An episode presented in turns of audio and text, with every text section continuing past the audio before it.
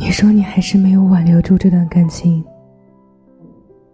你说你难以接受这样的现实，你说分开之后，你不知道要怎么开始重新生活，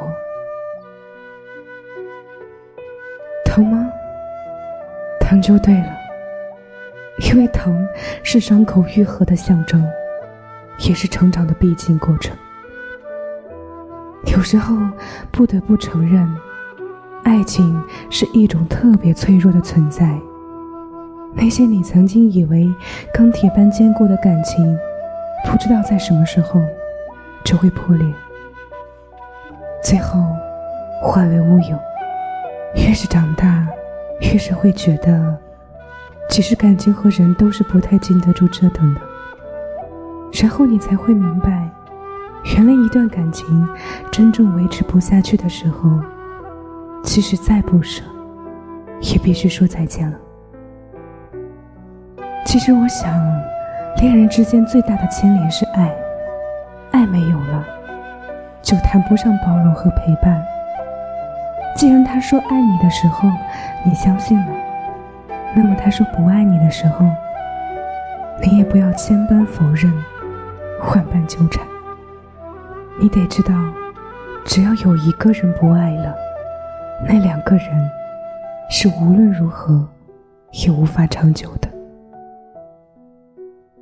未来的日子还很长，谁都不应该耽误谁。纪伯伦说：“忘记是自由的一种形式。总有一天，你会慢慢的学着去平静的接受。”每一个人的到来和离开，学着接受每一份感情的巩固和崩塌。爱情真的会让人变成惊弓之鸟，小心翼翼和不安全感有时就是失去的前兆。所以不要把全部的精力都搭在爱情上，以免它消失的时候，你会输得一干二净。哪怕你再爱一个人，你都不要忘了留一丝理智，因为生活不只适合远方，还有无常的岁月里，无常的感情。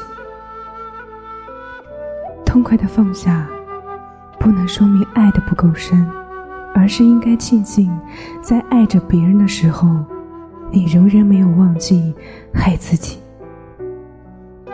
不管生活如何折磨你。